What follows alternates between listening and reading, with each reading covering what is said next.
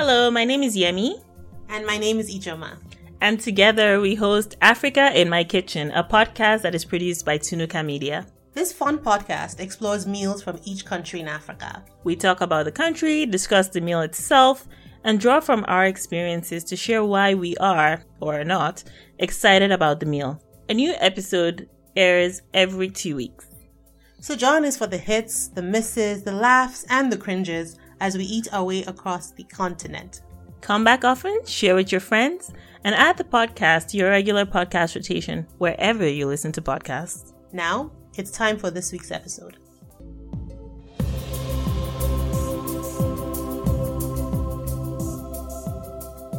Hello, it's Ijoma. And Sister Yemi. And at least you can make yourself laugh. And Yemi. And we're bringing Djibouti to you today. And here is a Djiboutian proverb for you. A guest who breaks the dishes of his host is not soon forgotten. Have you heard? If you've ever gone to someone's house and broken a dish and you're like, oh my God, I'm so sorry. And they said, no, it's not a big deal. That's okay. They did not forget. And they will never forget. Yeah. Ever. It actually makes me think of, you know how like during your childhood, if you had special china that your parents reserved for when visitors were coming or when it was Christmas, the one that like the dishes that nobody could touch. Mm-hmm. Yeah? Yeah, we did have dishes that's almost like Christmas dishes to the extent I'm fairly certain we had Christmas pots. They were white. They had flowers on the side. Really? Like actual cooking pots? Yes. Stop. I'm not kidding. They were kind of white with flowers on the side, and my mom saved them for like Christmas time, usually because they're also really pretty, and so you could use them as serving pots as well. That is so funny. So we had those in addition to like glasses, and there was this set of cutlery that no one could touch except Christmas time, and usually the visitors. Mm-hmm. Yeah, the children are not allowed to touch. No. Plastic plates for you. Are you mad? What? Drop that glass. Take a plastic cup, my friend. In fact. But you know what? I do think it's something I would absolutely do. Because I don't need no kids breaking stuff. I don't think I'd buy them. I don't know if I would buy them and bring them out just for Christmas. Like once a year. Like, man, I don't want to deprive myself of good stuff either. I don't know. You want to treat yourself for Christmas? Buy yourself a gift. I don't understand why are you buying cutlery to use once a year? Eat like a king at Christmas time because Jesus is king. For us, it was like our cutlery was gold, mm-hmm. and it came in like this big checkered box with red velvet lining. And on the 25th, it would come out and with the ornate stuff, and of course we couldn't touch it. But then when guests came, that was what they were going to use. And I used to be so confused. I'm like, I don't understand. So once a year, you bring this thing out. We can't touch it. Why are we living in this house if we cannot enjoy the fruits of this cutlery labor? Why are you bringing outsiders to come? Is it the fruit of your labor or the fruit of your parents' labor? Well, one, we live in the same house. I have more rights to it than some outsider. Anywho, today we're in Djibouti. Djibouti is a relatively small country in East Africa, with a population of less than 1 million people. It is actually in the easternmost part of the continent that is called the Horn of Africa. Djibouti's neighboring countries are Somalia, Ethiopia, and Eritrea, and altogether, all four countries make up the Horn of Africa. Djibouti has historically maintained strong ties with the Arabian Peninsula, but it was a French colony till 1977, and so it has two official languages, Arabic and French. There are two major ethnic groups, the Somali and Afar. Both Ethiopian, Yemeni, Italian, and French people also live there, and this diversity has shaped Djibouti's cuisine. Yep. So in Djibouti, you can find flatbreads, which is common in that part of the continent.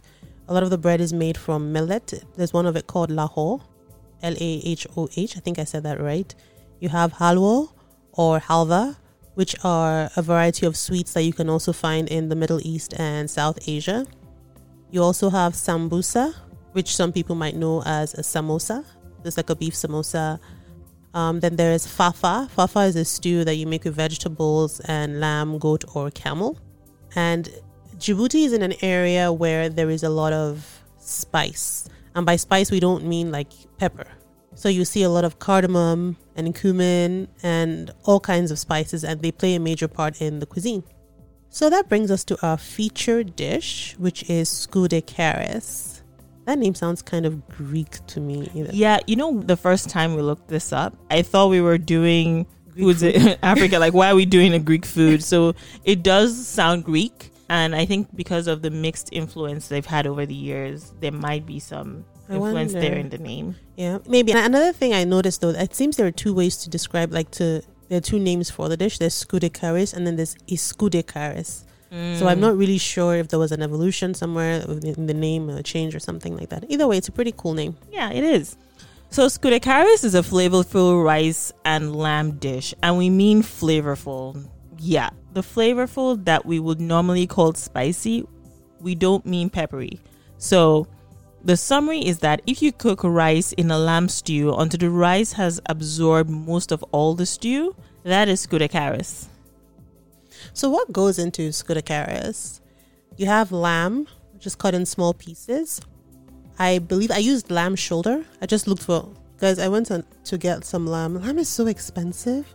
I know. So I just found the cheapest cut and I was like, this lamb shoulder on sale. And I was like, yes. Because otherwise they'd have made me spend almost $30 buying lamb. So I was glad to find it. You only need for this recipe, I think you need a pound. Honestly, we're being really real with you guys. When things are expensive, we're going to tell you this ingredient was way too expensive. You can't be spending money like that, you know. Some of us are on some kind of fixed income. So we work with what we got, okay? And what we can afford. So yeah, we have your lamb. Then there is rice. You have onions, vegetable oil, and canned tomatoes. There's salt, some black pepper, and some water. The recipe didn't ask for garlic, but I wanted to put garlic in it because don't look at me like that. It tasted good. She's giving me a funny look. I just added garlic because it's lamb, and in my mind, lamb and garlic go really well together. So I was like, well, I'm just going to add some garlic. So I added some fresh chopped garlic. And then we had the array of spices that really make the dish. I called them the 5 C's because I was looking at the list of ingredients. I was like, all these ingredients start with C. So the 5 C's are cinnamon, cardamom, cumin, cloves, and cayenne. All of this is dried, so they're not pods or anything. They're all ground. So I thought that was pretty cool. If you're familiar with those spices, you would appreciate where we're coming from, where we say we don't mean hot as in peppery, but we just mean there's a lot of spice and flavor in the dish. Exactly. So the recipe asks you to mix the spices together and to saute the onions and add the spices to the onions. So you're not actually seasoning the lamb itself. You're going to add the lamb after that. But I struggled a lot with that because for me, cooking, you have to flavor everything you can possibly flavor. And a big chunk of that is seasoning the meat. So what I did was when I mixed the 5-spice blend together, I split it in two. And I used half to season the lamb and let it sit for a little bit. And then I used the other half when I sauteed the onions. So you saute the onions, you add in the meat, you add in your canned tomatoes and your water. You kind of let it cook for a long time and then you add your rice to it. About how long does it cook for? I believe it cooked for about 30 to 40 minutes. Okay. It said cook for that long or until your lamb is tender. My lamb got tender before that. Okay, so that's good to know, especially because we didn't actually pick up lamb based on the dish but based on budget. Exactly, that's a good point. So basically you should cook until your lamb is tender. Mm-hmm. And then when your lamb is tender and the sauce is more cooked, you then add your rice. Now the thing with this was the recipe I used called for half a cup of rice. Mm-hmm. But I didn't do that. I went a little over, and that was because I was trying to find a good picture of Skudahkaris, and they're actually different kinds. So some are more soupy than others, so some have a little bit more broth in them.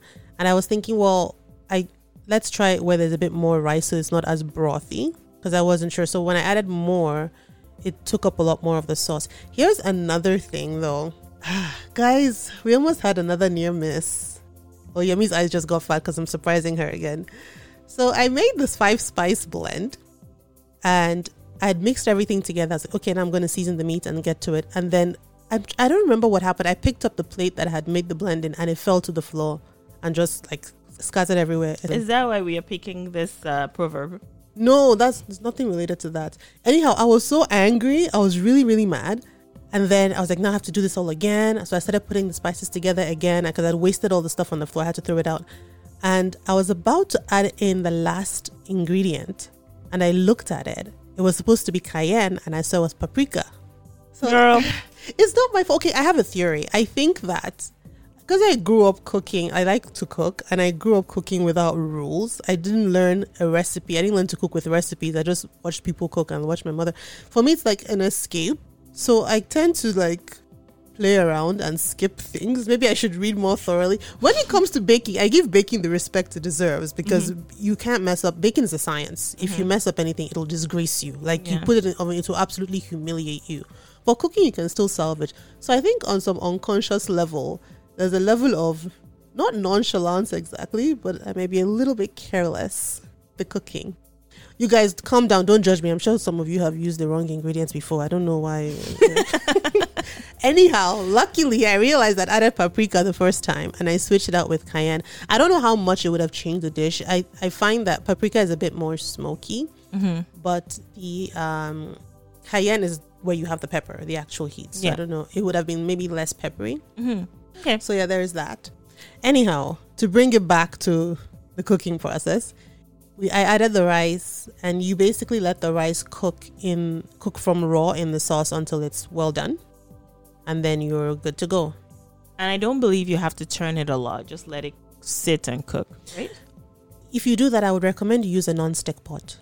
Okay. Because the thing with rice is that it can, if the pot is like not a non-stick, rice can tend to burn. I think, but I don't think you should turn it to really. Yeah, so use a non-stick pot. So Ijoma, what did you think about this meal? I really, really liked it. Actually, it's quite high up there for me. I'm partial to lamb too, so that might be part of it because I found that the flavor of the lamb went into the sauce, into the stew, I guess. I keep saying sauce. It went into the stew and then into the rice and it really absorbed it. When you're eating it, you can definitely tell that you're eating a lamb-based dish. It was spicy, like very flavorful. There was like a hint of zing. I don't know the word for it, but the zing of the spice. And I think that came from the cardamom, I think. It was a little bit, there was something about it that was a little bit sweet. I think it was the canned tomato. I wasn't really sure. What. Really? Yeah, because I had someone taste it. I had my roommate taste it. And she said it kind of reminded her of ketchupy rice. In a very old barbecue. There was a hint of sweetness. Maybe barbecue rice? I don't know. I think that was part of it. The other thing was, compared to, say, jollof rice, which I'm more familiar with, which is heavily tomato-based, this is very different, by the way, but it didn't have that acid, like almost like that thing in your chest where you feel like you can get heartburn. I don't know if I'm making any sense to you. Not to me, but if you eat really like spicy jollof rice sometimes, it can almost feel like giving you heartburn. But it was a very different flavor for rice, and there was a smokiness that I liked about it, and I suspect it came from the cloves. And I actually want to do a little experiment with cloves to see if this, what I'm thinking is going to work. Okay. Are you going to ask me about that or no? Can I just tell you? I think you could just tell me because I was expecting her to be like more excited about. I thought in my mind I was leaving suspense. I was like, oh, suspense, guys. I was like, yo, if you're going to tell me. What's all this? Fine. So that smokiness, you know, if you're not familiar with jollof rice, it's a rice cooked in stew that is eaten across a lot of countries in West Africa. And there's always a big fight about where it came from, who makes the best one, whatever. Basically, don't mess with people's jollof rice. They get very upset. But when there's something that we call party jollof rice in Nigeria. Oh, I see where this is going. Yes. And party jollof rice, I think traditionally, this name came from when we would have these big parties and the rice was cooked over firewood, and there's that smokiness that firewood adds to the rice, almost like it's not burnt, but it's smoky. And what a lot of people do to get that is that they burn the rice. Like if you're cooking here, people will cook it on a very high heat to burn it a little bit and let the smoke of the burn kind of waft through the entire pot. So the bottom is completely burnt. I think that is a waste of rice. I don't know if you've ever, I mean, if you've cooked jollof rice in a pot that's not non-stick and it's burnt and you have to soak it in water overnight, guys, that thing's a lot of work, number one. Number two, after you have soaked it, you see when the rice rises, you see how much rice you wasted by burning. It breaks my heart. So I was thinking that I'm going to, next time I make jollof rice, I might add some cloves to see if that gives it a smoky effect. I don't know if it will. Call me. I'll do it in secret. Now, why did you tell me? No, I'll only tell you this is what's going to happen. I'll do it in secret. And if it works, then I'll tell you to come and eat it. If it doesn't work, you'll never know that I made it. Yeah, that actually sounds really interesting. What did you like? Or did you like it? Wait, before we even jump into that, what didn't you like about it? Because I feel like we don't do this sometimes where we both really like a dish. I like it. But Ijoma, I really want to hear what you did not like about it. Was there anything about it that you're like, maybe not for me? No. Okay. It's not, and the thing is, I feel for me, it's hard to keep saying every, and understand what you mean. It's hard to say we like it every time. A lot of dishes we like, and it makes sense because if this is a national dish or a very popular dish, this makes sense why it is so good. But sometimes I feel we say we love dishes so much that there has to be something. And you're right. There usually has to be.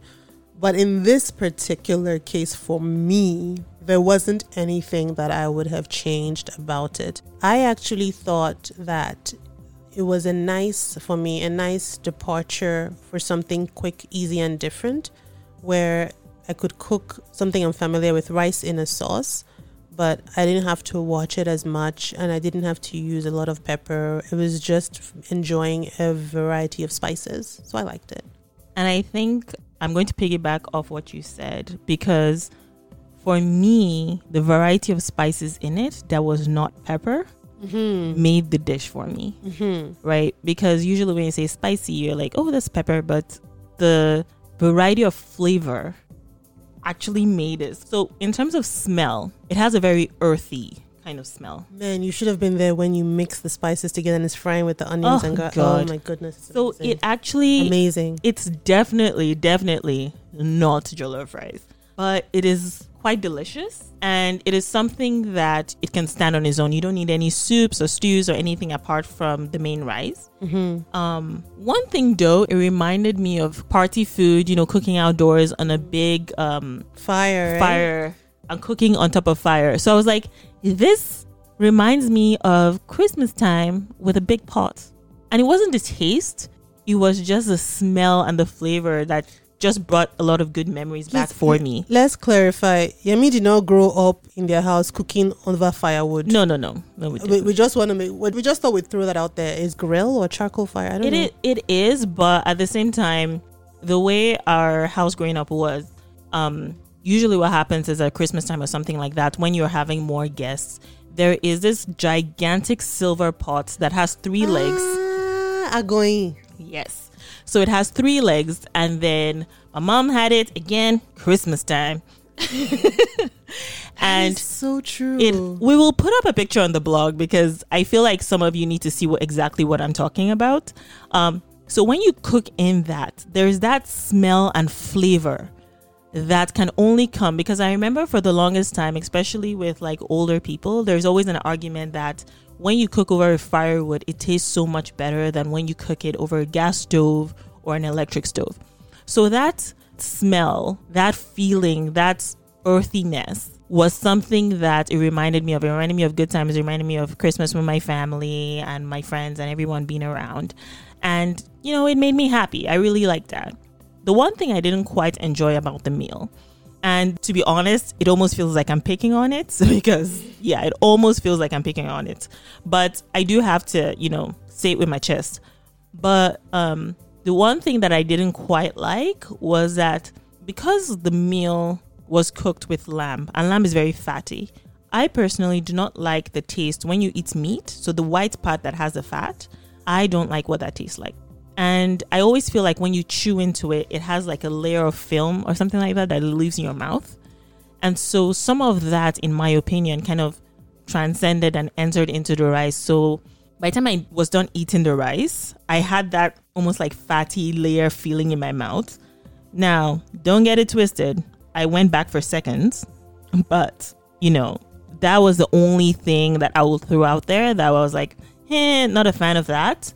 But honestly, at this point, I feel like I'm picking on it, to be fair. Because club, you're a foolish goat. It was perfect. There's nothing wrong with it. It was pretty darn good. Okay, guys. Thank you for joining us and listening in. Shoot us a note if you're familiar with Skudahkaris, or if you try it out, or if you just want to say hi. We'll listen to you too. We want to hear from you. We would love to hear from you, actually. In the meantime, we are packing our bags in Djibouti and heading north. Can you guess where we're going next?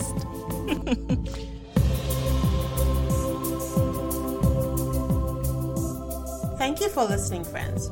As a reminder, the podcast is released every 2 weeks. Follow Tunuka Media on social media, including Instagram, YouTube, Facebook, and Twitter, to connect with us and be on the forefront of upcoming shows and program schedules.